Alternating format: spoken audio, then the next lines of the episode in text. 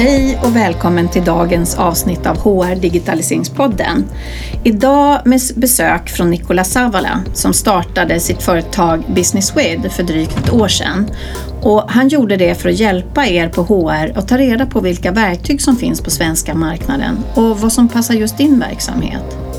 Han konstaterar att det aldrig finns en topp 3-lista av lösningsleverantörer utan det beror på dina behov. Nikolas hade under 8 år studerat hur HR köper system under sin tid på Benify och han såg att det är en ganska lång och utmanande process som i många fall inte lyckas, vilket betyder att HR står där i slutet av en urvalsprocess utan ett positivt beslut och utan investeringsbudget. Köpvanan hos HR har ju förbättrats och Nikolas vill med sin gratistjänst ge möjlighet till snabbare och enklare köpprocesser där man snabbare kommer fram till vilka leverantörer som kan passa mig och mina behov. Vi pratar igenom hur hela köpprocessen har förändrats de senaste 10 åren. Från fokus på effektivisering av HR:s processer till affärsvärde.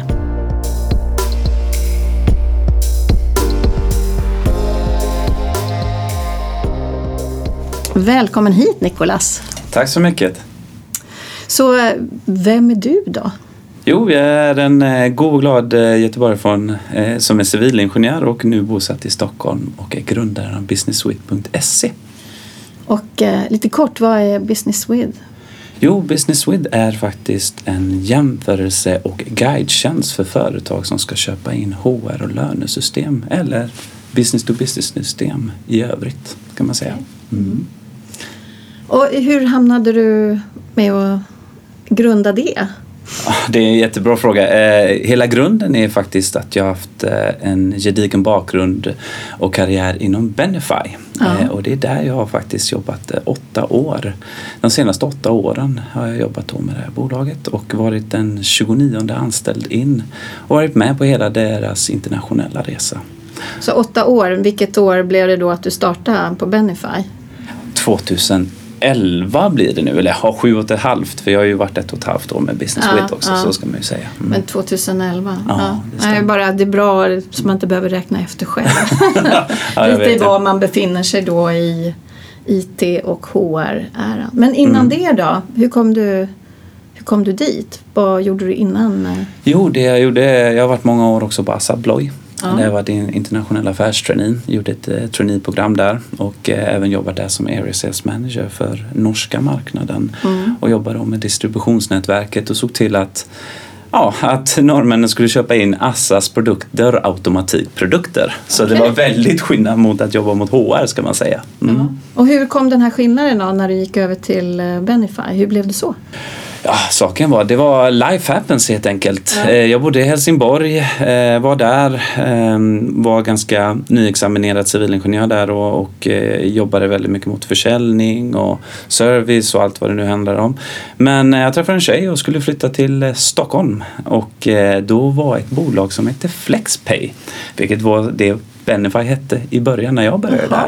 Ja. Och de hade en otroligt intressant annons där de verkligen, jag vet inte, den särskilde sig på hur man verkligen hade roligt på jobbet och att det här var en tillväxtresa, haka på.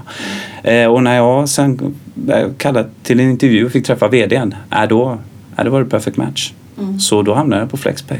Mm. Jag tyckte också produkten var intressant med förmåner, kompensation, pension och allt vad med. Alltså, man hade bara hört att det var problematiskt att förstå pensionsvärden och man visste inte friskvårdsbidrag, ingen som nyttjade det och så vidare. Så jag tänkte, men den här molntjänsten, det här kan bli något. Hade du jobbat någonting med benefits, liksom, hade du haft anställda eller det här var bara spännande? Ja, jag tyckte också för att jag var inom HR i mitt traineeprogram. Ja. Det var faktiskt, jag var ett halvår inom HR och marknad var också under HR den tiden och jobbade ihop med Eva Malmberg då vid den tiden. Och där kom vi lite underfund på lite sån här personalpolitik och allt vad det nu handlar om med rekryteringar och är vi lönestarka och statistik och allt vad det. Så jag fick känna på det lite där, väldigt tidigt faktiskt. Mm. Så du hade lite bakgrund? Ja, lite bakgrund. Ja. Och det vi tänkte prata om lite grann är ju både Benifys resa och sen BusinessWith. Så hur såg det ut när du började på Benify. Ja, just det. Ja. Ja. Alltså man skulle bli chockad om du skulle se portalen 2010 mot portalen som ser ut nu. Men det vi började med, om man skulle ta från första början där när jag startade med Flexpay då som det hette. Det var att Flexpay vid den tiden befann sig i en situation där man verkligen började expandera och skala upp. De startade ju bolaget 2008, lite olika årtal egentligen när man startade, men om vi säger 2008, lite innan finanskrisen. Det var lite då fokus på hem-PC, friskvårdsbidraget och den delen och försöka få upp det på bordet genom en portallösning. Men när jag hade börjat så hade de gått in i en fas där man faktiskt hanterade mycket om administration av förmåner. Och vid den tiden då var det väldigt mycket synliggöra det man har som arbetsgivare och hantera administrationen bakom. Och då var det tjänstebilar, friskvårdsbidrag, ja, allt vad det nu handlade om förmåner.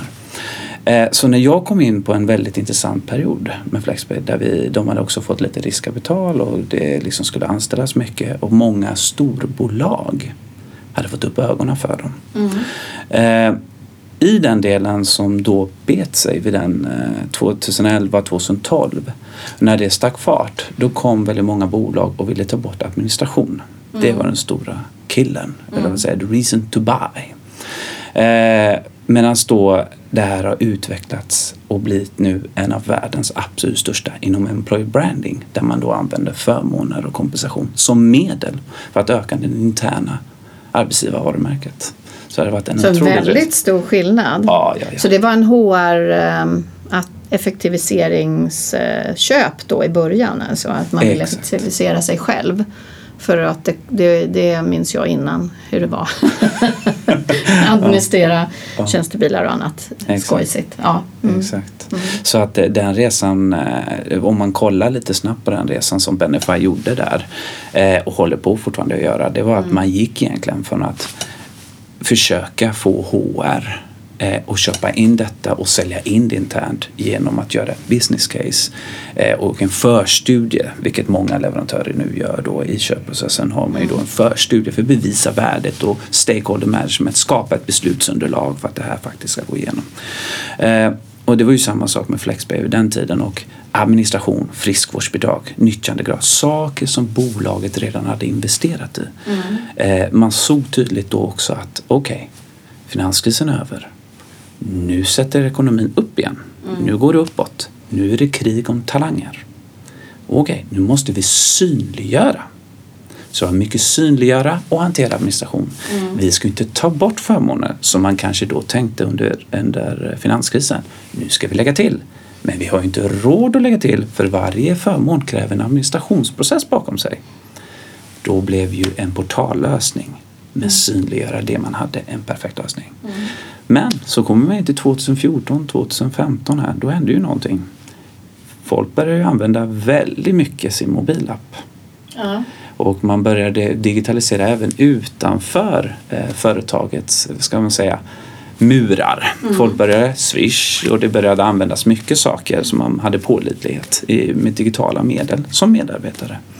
Så att kommunikation blev vapnet, kan man säga, för att kunna sälja in det då internt. Ja, okej, vi synliggör. Vi får nya förmåner.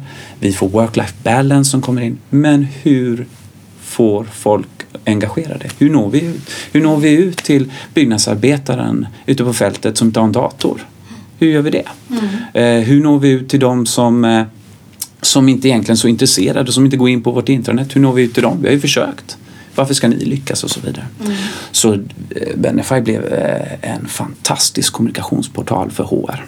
Man kunde liksom göra individuella riktade kommunikationer. Man gjorde till och med podcastinspelningar för Niskaja ute med montörer.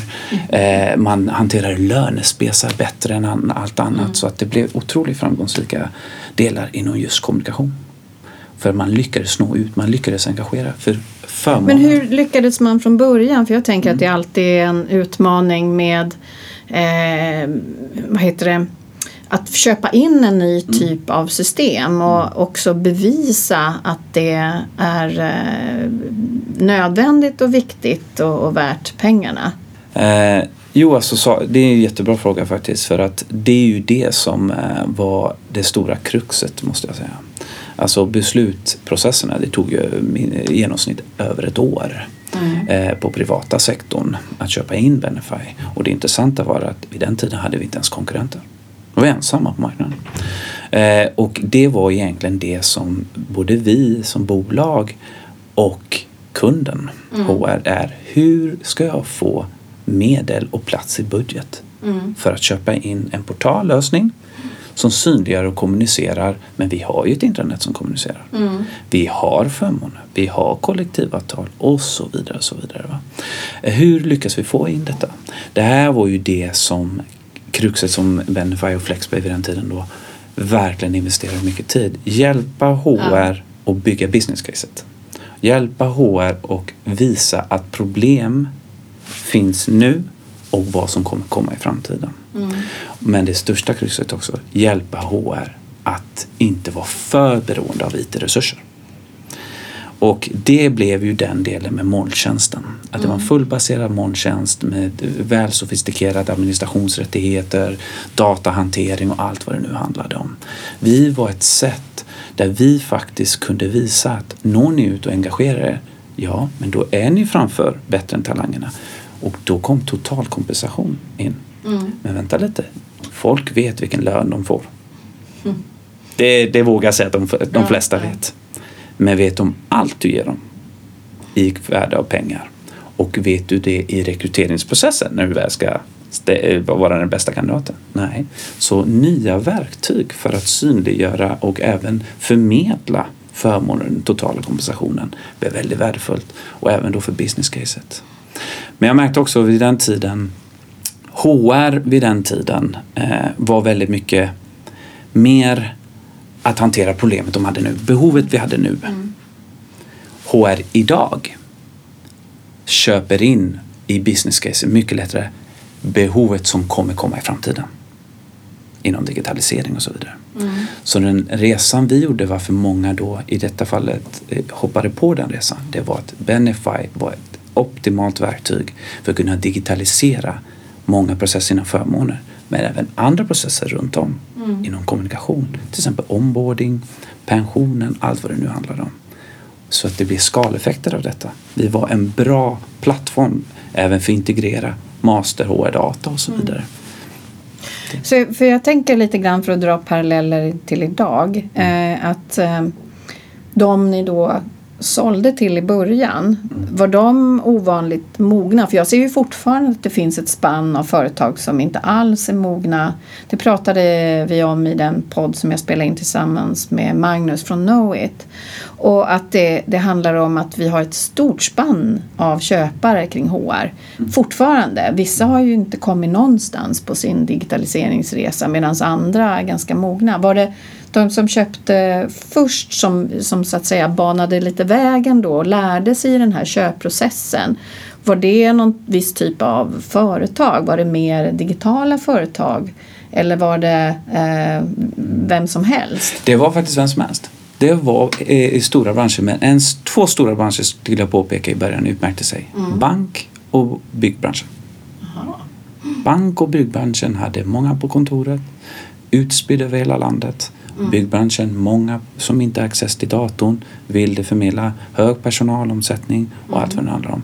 Banken hade otroligt många förmåner, personalkonvertibla, accessbara program, allt vad det handlar om. Så de två var det. Så de banade vägen, skulle jag vilja påpeka. För det kan ju inte, jag tänker det är en process att vara först. Och du sa också att ni var ensamma på marknaden under en period då när på Benify. Och då brukar jag säga att det är ju nästan svårare att vara ensam på marknaden än att det är flera som gör samma sak. För då kan man dra lite nytta av varandras marknadsföring. Och sen handlar det om kundens val, vilken plattform som man faktiskt väljer i slutändan. Helt rätt. Och vi märkte också det. När det började komma med konkurrenter. Vi började internationalisera ordentligt också 2014-15. Och där fanns det konkurrenter. Speciellt i UK. Ja. Och då betyder mognadsnivån av köparna, oavsett storlek, blev mycket högre. En annan typ av frågor och så vidare. Så det gjorde jättebra. Det gjorde köparna mycket mer intelligenta. Mm. Mycket mer smartare. Kunde gått in lite mer, förstå affärsvärdet i det. Här i Sverige, då var det lite diskussioner fortfarande. Vad är det här produkt? Och hur ska du öka nyttjandegraden? Kan du hantera kvittohanteringen av friskvårdsbidraget? Aha, så ni har IVF och hur har ni lyckats med bruttolöner? Alltså det var mycket de frågorna. Så att det gör jättemycket. Det försnabbar processen på ett sätt. Och jag ville påpeka att det hjälper alla. Oavsett om du är liksom väldigt högt digitaliserad i organisationen eller inte. Mm. För att jämföra och gå ut och leta information, det kommer man göra ändå oavsett process. För nu har ju du dragit nytta mycket av den här resan som du har gått igenom på Benify kring hur man handlar upp och hela eran utmaning då kring att kunna sälja. För det handlar ju om två parter när man ska välja någonting nytt för en digitalisering.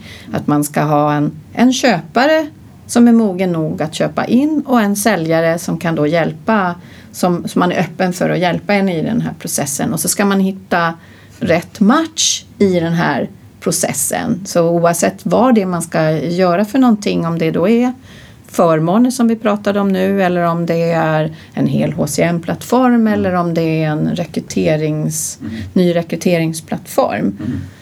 Och som du och jag har pratat om innan, så är det handlar ju inte om att det finns en topp 3 av produkter och som alla ska välja, utan det handlar ju otroligt mycket om vem kunden är. Exakt. Så nu har ni tänkt kring detta. Så var befinner du dig nu? Ja, exakt. Ja.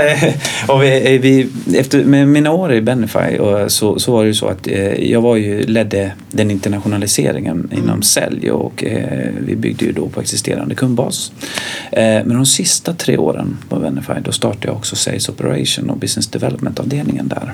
Och det var lite behind the scenes, kan man säga, för att hjälpa sälj att förstå köpprocessen. Hur kunde vi då ta och göra kortare köpprocess? Helt enkelt en fråga som alltid var på bordet. Hur gör vi det enklare för företag att köpa? Ta besluten, och köpet är inte bara den där sista signaturen. Nej. Utan det är det här från att man inser att man har en utmaning. Man vill hitta något som löser problemet, eller hur? Helt korrekt. Ja. Alltså från intresse till förstå värdet, skapa ett business case så att alla stakeholders som är på detta presenterar till ledningsgruppen och hela den här processen då. Hur kunde vi göra det enklare? Hur kunde vi vägleda våra compensation benefit HR in så att det verkligen blev ett beslut? För man skulle säga många med det väldigt mycket tid, och så blev det inte beslut. Investeringsstopp, eller vi byggde inte case för bra. Men hur kunde vi göra det då bättre? Och detta var ju då där jag började intervjua liksom kunder som hade köpt in. Hur var köpprocessen och så vidare. Och när jag fick svaret liksom att vi älskar er produkt, men det tog nästan en halv tjänst att köpa in den. Då fick jag en wake-up call. Då fick jag en wake-up call. Alltså, hur är det här? Är det så på alla delar? Och vi hade ju integrerat med massor med lönesystem och SAP och Oracle och Cornerstone för HR och Agda och alla dem för lön. Så jag kände ju till. Så då frågade jag också liksom, hur var det att köpa in dem? Och det var likadant, fick jag ofta svar på. Så det jag gjorde då, det är att jag startade då BusinessWith. Och då tycker man kanske att det namnet låter helt otroligt konstigt. Långt och inte SEO-vänligt överhuvudtaget. Business with. Man undrar hur det stavas typ. Men det är typ affärer med. För det vi märkte, och det här också är en mognadsnivå på köpprocessen. När digitaliseringen verkligen tog fart. För nu är ju HR liksom en strategisk enhet i organisationen. Och är nästan framkant på att ta in digitala medel och visa att det faktiskt funkar och faktiskt används. Det vi gjorde då med business är att vi ville fokusera på affärsvärdet. Därav namnet. För att först var det ju funktioner. Har du funktion X, Y, Z, allt vad det handlar om. De flesta har det. Precis. De flesta har det. Och vissa är bra på annat, vissa är bra på det. Leverantörerna är bra. Liksom, det är Oracle är bra, Cornerstone är bra, Workday är bra. Men passar de dig? Vad är affärsvärdet mot det behovet. Vad är deras styrka i det? Det var då jag nu har gett mig in på och då skapat en jämförelsetjänst där vi, då man kan jämföra detta och läsa omdömen, användaromdömen som fokuserar mest på vad är, vilka affärskritiska problem har det här systemet löst? För att någonting har löst, men vad är det du har löst? Vad är det affärskritiska? Så lyckas ni få fram vad som är unikt med de olika leverantörerna eller hur vad gör ni? Ja, man jämför och det vi gör är helt enkelt att vi kartlägger alla leverantörer på svenska marknaden. Vi fokuserar på Sverige. Mm. Vi kartlägger alla HR-system, lönesystem, CRM-system, allt vad det nu kan vara. Mm. Vi synliggör dem. Man har ett filter som man kan filtrera. Vem erbjuder rekrytering? Vem erbjuder medarbetarsamtal? Och så vidare. Mm. Sen kan man jämföra de två. Mm. Vad är det för betalningsmodell de har? Vad ingår? Och vad är deras affärsvärde? Mm. Och det är leverantören som säger detta. Det är inte mina ord. Det är leverantörens egna ord på varför man väljer dem. Varför köper kunden? Mm. Sen har de en profil där man då kan läsa om dem. Läsa omdömen och vad det som ingår och vad det vidare. Men det vi gjorde som jag egentligen den stora anledningen, för först var det en jämförelse som vi egentligen började med, det var en guide jag trodde på. Ja. Och det var att jag tror på data och algoritmer som vägledare i det här systemträskdjungeln. För att i köpprocesserna, kunderna kommer att jämföra, kunderna kommer ha likartade frågor. Man är unik i sin köpprocess, absolut, men jag ger det till 10-15%. Resten kan jag garantera dig att många bolag har haft likartade frågor, likartade situationer och behov. Och du är snäll med 10-15% och jag ska vara helt ärlig. Och vilket data våra visar också. Vi ser mönster. Mm. Och det är alltså en rekommendationsguide. Mm. Som vi har då kartlagt. Lagt in 31 dataenheter från omdömen, från vad leverantören fyllt i och allt beteendemönster. Det är stora alltså algoritmer som räknar ut vilka topp 3 leverantörer som bäst matchar dina behov, krav, men även dina förutsättningar. Så vi snackar inte pris, men vi snackar däremot vilken affärsmodell som passar dig. Ja. För det är en av de största anledningarna. Mm. Men hur fungerar det tillsammans? Det låter ju fantastiskt om man ska säga så här. Och jag har ju varit in och tittat på en tidigare version, så jag ser fram emot att börja titta lite mer på nu. För att för en sak som jag upplever svårt, det är ju att hålla sig ajour med alla de utvecklingar som leverantörerna gör av sina olika produkter. Alltså det är jättesvårt, även om grannen köpte en leverantör för ett år sedan, så kanske den har stagnerat och det är någon annan som har verkligen de funktioner som du skulle behöva. Och det är det här att kunna ha den här neutrala jämförelsen. Men hur går det till? Hur fungerar din relation eller er relation med de olika leverantörerna? Jo, det vi gör är att vi kartlägger och synliggör alla leverantörer. Mm. Det kostar ingenting. Vi synliggör dem. Om de kommer till att säga att vi vill vara med, då får de vara med. Mm. Och så får de underlag och så får de bygga upp sin profil. Det som vi gör, det är återigen affärsvärdet då. Mm. Och det vi gör är att leverantörerna som vill få det extra steget. Tänk på Hemnet till exempel. Om man vill vara raketen eller vad man nu vill vara. Alla lägger upp sina fastighetsmäklare, lägger upp alla bilder på lägenheter. Men vissa vill vara på toppen och så vidare. Och det vi gör då är att då får ni möjligheten att folk kan klicka till er hemsida. Så vi öppnar tratten så folk kan klicka och läsa mer hos dem. Så då blir vi liksom en digital förmedlingssajt. Men de får möjligheten att lägga in mer affärsvärdedata. Inte mer funktioner och sånt. För det får alla rätt. Men, så jämförelsen är exakt likadan. Men de får också lägga till lite mer varför kunderna har köpt dem. Det är den enda skillnaden. Men det är användaromdömen som styr. Så har de inga bra användaromdömen. Nej, då kommer de. Då är det så. Nej, men då är det ju så. Så det är inte, just nu fel om jag säger att det är bara det. För det är inte 31 punkter. Men det är en stor faktor, absolut. Så att det är en digital förmedlingssida där kunden får större skyltfönster om de vill. Men det är noll garantier på att de kommer bli valda eller att det är klickat och så vidare. Nej, det är ju men det är ett sätt att kunna få fram kanske sin shortlist på vilka man ska träffa i sin urvalsprocess. Att kunna få fram vilka förändrar sig just nu och kanske har nya funktioner som du skulle kunna behöva. Exakt. Så du kan hålla dig ajour. Men Exakt. Ni måste ju också få en massa data om hur nu urvalsprocesser går till och hur ser det ut? Ja, vi just nu faktiskt, hoppningsvis den här veckan och nästa så har vi alltså 1000 företag på mindre än ett år som har gjort vår systemguide. Och det är vi otroligt glada för. Och det vi ser egentligen på vår data, att jag trodde ju med speciellt inom HR att det skulle skilja sig ganska mycket från bransch och man skulle skilja sig mycket från stora, medelstora bolag. Det gör det till viss nivåer när det kommer till vilka krav och vad egentligen vilka funktioner de tycker är mest intressanta och vilka behov, speciellt behoven. Men det är inte så jättestor skillnad. Som vi ser nu. Och tillbaka med unikheten då. Mm. Utan det är vad funkar det för mig? Och det måste du läsa och så vidare. Men i guiden, vad vi kan se, det är att behoven av att digitalisera sina processer, nå ut och engagera medarbetarna till den nivå man verkligen vill vara i framkant i. Den ligger högt. Den ligger högt. Absolut.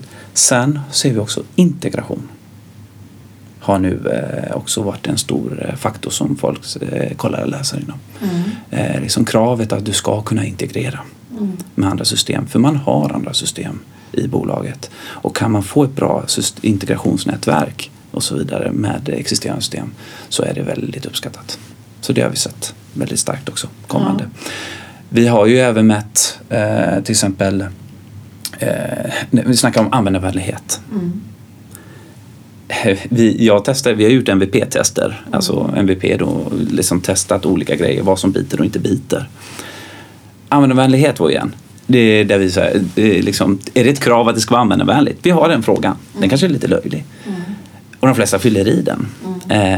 Men när vi läser det på omdömen och så vidare, när vi ser på hur många som klickar i den och sen klickar vidare på andra saker, så märker man att när vi la in hur det hade inverkan på priset, då märkte vi en stor skillnad. För att vi har ju krav, men vad har det för inverkan på pris? Användarvänlighet har låg inverkan. Då märkte vi att det var många fler som fortsatte att fylla i saker. Men när vi inte hade att hur det egentligen har en inverkan på priset, då var det inte lika många som fyllde i lika många krav. De var nöjda med bara, så länge det är användarvänligt, om man skulle säga. Men användarvänlighet är ju någonting alla leverantörer egentligen erbjuder idag. Är det därför som det inte har så stor påverkan på priset? Ja, exakt. För att vi märkte ju också, vi får ju ibland förfrågningar av kommuner och privatsektor liksom att vi vill ha, använda väl din hygienfaktor. Ja. Ja, liksom, vissa saker har blivit hygienfaktorer inom olika delar liksom. Och det är ju betraktaren som betraktar vad som användarvänligt. Det är ju liksom medarbetaren som ska nyttja systemet och även HR-administratören och så vidare. Men vi satte användarvänligheten baserat på användaromdömen. Vad säger användarna? Vad tycker de? Det är de som betraktar vad som är användarvänligt eller inte. Och sen lite våran expertis när vi har sett och så vidare. Och ser ni någon skillnad i hur man... Alltså man frågar om användarvänlighet och sen blir inte det en lika... Då börjar man titta på andra saker. Men vad är det man framförallt tittar på i sina urval? Är det skillnad på om man tittar på en learning management kontra rekrytering? Eller är det samma typer av kriterier man väljer? Ja, likartade måste jag säga. Det är det. Och det är återigen det som man vill nå ut. Man vill ha digitala medel i framkant för att faktiskt det ska användas nyttjandegraden av sin investering. Det är ju det oftast många vill åt. Oavsett om du är väldigt framme i din digitala resa eller långt bak, så är ju oron att det nyttjas, kommer det att funka? Och det är tillbaka till köpprocessen med Benify. Exakt samma fråga. Vi synliggör, det är en portallösning, men nyttjas detta? Och det hade vi data på att det faktiskt gjorde. Och ett exempel på det var när vi lanserade appen Benify till exempel. 63% idag använder appen mer än datorn med Benify. Och det är över 1 miljon svenskar vi pratar om. 63%. Och det är intressant kuriosa om vi bara slänger in där. Benify finns även i Tyskland. Där var det 19% som använde appen. Och Tyskland är ganska i-land och allt vad det handlar om. Mm. Men är de lika samma digitala med liksom, gemene mans, är de lika digitala i sin utveckling på att lita på att använda saker och ting? Mm. Ja, inte samma anser jag. Nej, och det är jätteintressant tycker jag. Mm. För att om man jobbar med flera länder då, vad är det för krav man ställer? Men i Sverige är det ju garanterat att man behöver ha app. Ja, exakt. Och det är samma vi ser på HR och lön. Liksom så här. Lönsystem är en annan sak. Där är det mycket mer integration och där är det mycket mer enkelhet och varandra. Men HR-system, det har du multinationell erfarenhet om man är multinationellt bolag. Till exempel. Mm. Språk. Mm. Datahantering. Masterdata, slave-data, vad är skillnaden? Vem är core HR och vem är inte core HR? Mm.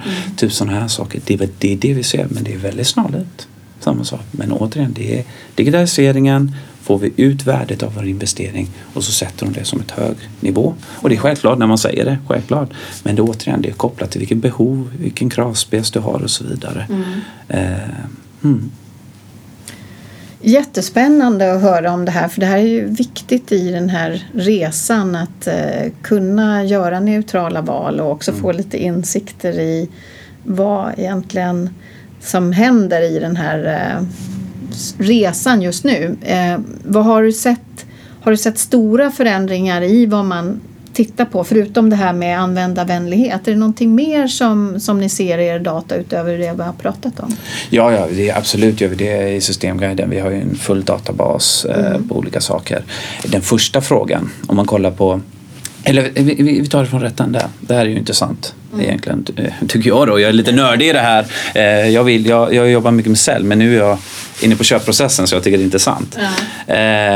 Och det är ju att en HR-person som går in på vår sajt är mycket mer engagerad på sajten än vad en person som söker ett CRM-system eller reseräkningssystem och så vidare är.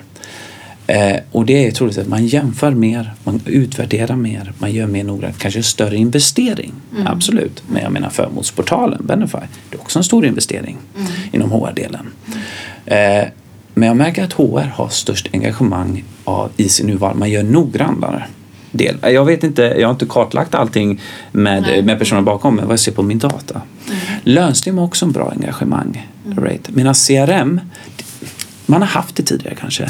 Det finns 39 olika verktyg som kartlagt. Det finns 22 som är kartlagt. Och då pratar vi om customer relations, alltså på säljsidan, inte den här för att hantera sina potentiella candidate relationship. Nej. Det finns ju den termen också. Ja, så då, att jag ville bara... Ja, mycket bra. Ja. Det stämmer. Det är ju CRM, Client Relationship Management. Liksom. Men då kanske det är så att om man har köpt det redan då vet man vilka som finns och man vill mer jämföra det man har med vad som finns då, eller? Korrekt. Ja. Och det är många leverantörer med månader man har haft CRM mycket ute. Det har blivit differenser på priser. Det är mycket krig kan man säga, vilket det är inom HR och lön också, men man har ett större engagemang, i alla fall vad vi ser average tid på site som vi mäter, är högst på HR, näst högst på lön och tredje på CRM. Det tycker vi var så engagemangen per besökare är högre genom HR. Och systemguiden så ser vi också att det tar längre tid att utföra den, men det är ju mer frågor oss. Mer frågor, mer saker att ställa. Jag tänker att man mer och mer också förändrar sin... Alltså man förstår att det man gör inom HR, det påverkar ju inte bara HR. Utan det påverkar ju varenda medarbetare, chef, ledningsperson i dagsläget. För tidigare var det ju för att förbättra processerna inom HR och HRs fokus. Men nu är det ju precis som du säger, även med utifrån exemplet Benify, att man förbättrar för engagemanget med medarbetaren. Och alla de val man gör, de kommer ju påverka sin förmåga att attrahera, rekrytera, behålla sina medarbetare och sen även göra det professionellt vid sin avveckling. Så alla de här är en otrolig påverkan på företagets resultat egentligen. Men det borde ju men CRM har man redan gjort den här resan då. Nej, alltså det var min tolkning är på det. Alltså, CRM är också ganska centralt. Och då ska vi om vi nu sätter in HR strategiska ökning av digitalisering, skulle jag säga. CRM är ju sälj och marknad oftast, beställaren, även IT är med och så vidare, ekonomi. Men jag tycker att CRM kanske är mer centralt kopplat till affär. För det är ju ganska, man kan ju se en investering där detta CRM-systemet ska leda. HR är kopplat till att man ska vara bäst i den digitala, nå ut, minska personalomsättning, se till att attrahera talanger och allt vad det nu handlar om. Lite lösare världen. Så man behöver bygga det ner noggrant, man behöver göra det med. CRM, liksom, det kan vara direkt på något sätt. Ja, det kan vara. Om vi säger så här, vi ska ta bort ett CRM-system. Okej, vad ska vi ersätta? Excel. Ja, det vill jag se bolag gå till. Göra den resan. Men du förstår delen. Medan förmånsavtal, men vi har ju ett intranät. Ja, så att det är ju inte först med förmåner. Men du förstår, jag menar, det är den delen. Jag tänker på en fråga till, egentligen min sista fråga, om inte du har någonting annat, så tänker jag lite grann kring den här digitaliseringshetsen. Alltså nu, det finns otroligt mycket nytänkande produkter, alltså hur med AI påverkade rekrytering, alltså hur mycket driver det vad HR håller på med? Ser du någonting att man vill bara ha det senaste, inte tänker kanske på, börjar utifrån affärsvärdet? Syns det någonting sånt i era sökningar? Att man vill vara i framkant och är rädd att komma efter, snarare än att man faktiskt tänker på vad affärsnyttan är. Ja, det ser vi. Nu vill jag inte nämna för många namn, men vi får ju också mejl. Ja. För vi är en gratistjänst för besökarna. För jag tror ju sånt här på data och algoritmer, så jag märker ju när folk kommer, och när de har varit inne och kanske kommit in tredje gången till sajten, då skickar de iväg ett mejl till oss. Hej, vi söker ett sånt här system, vi har en generell kravspec, och så ställer de frågan så här, och då sa jag ofta så här, men vad är behovet? Varför ska du ens köpa? Har du ett existerande? Har du kollat liksom med det existerande? Om du har nyttjat det maximalt. Då är det ofta så, om du säger liksom att nej, men vi vill bli bättre på digital, vi vill bättre på nå ut, och vi vill bättre med liksom så här, som en hets på att de faller efter. Ja, snarare än får jag känslan av när jag pratar och så vidare. Snarare än att stanna upp och se om man då har gjort rätt och har rätt förutsättningar och så vidare. Men när man kommer fram till dialogen, så märker man att det är ju en digital nu. Det finns ju mycket sätt, mycket delar. Ekonomin går bra och allt vad det nu handlar om. Än så länge. Även om inte ekonomin går bra, så egentligen dum koppling till det, men även om inte ekonomin går bra, så vill man ju inte falla efter ändå. Nej, man är nog rädd också för att någon annan inom bolaget kanske ska ta ledningen och tycka att de faller efter. Exakt. Och då är helt rätt. Och jag menar, en sak som är väldigt värt att nämna där. Under 2019 och 2018, jag kan nämna många nya molntjänster som har kommit till Sverige. Ja. Det är det.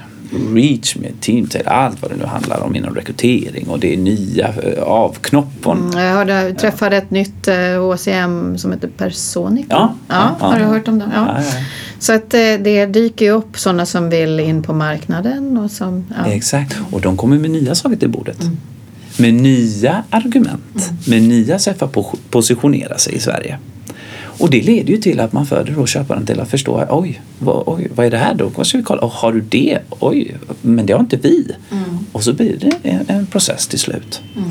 Men det intressantaste som jag tycker, och som vi också slog med Benify, bara för att lägga in det är att LinkedIn, Facebook, allt det där är ju fullt nu med promotion av molntjänster och SaaS-leverantörer. Nedladdningsdokument, testa vår produkt, köpguider, Gartner Magic Quadrant, allt vad det börjar bli fullt, för att köparen är också ute på nätet och får info om hur bra alla är och hur digitalt alla är och allt vad det nu handlar om.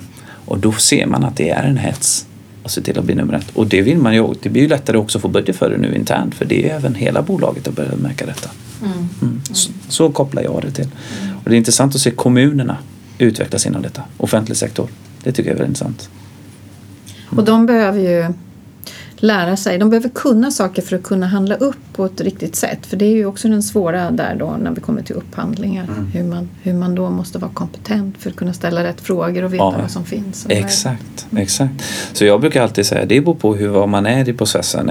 Är du en som söker aktivt? Är du en som vill lära dig först och så vidare? Så att det beror på vad man är i processen. Men mycket, om du går tillbaka till den digitala hetsen.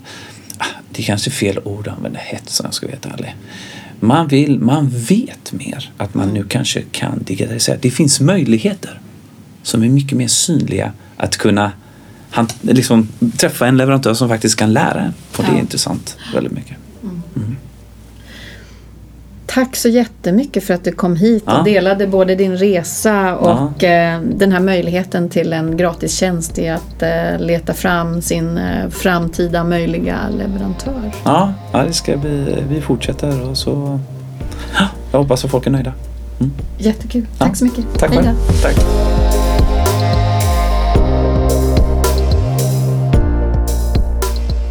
Tack för att du lyssnade på det här avsnittet av HR-digitaliseringspodden. Jag som driver podden heter Anna Karlsson och till vardags så är jag konsult på området HR-digitalisering. Du når mig för frågor, kommentarer, förslag på innehåll på min mejladress anna@hrdigitaliseringspodden.se. Och sen får du gärna ge feedback på andra ställen där du hittar podcasten och dela gärna med dig om du tycker att det finns andra inom HR som kan ha nytta av det som berättas om här. Vi hörs nästa gång.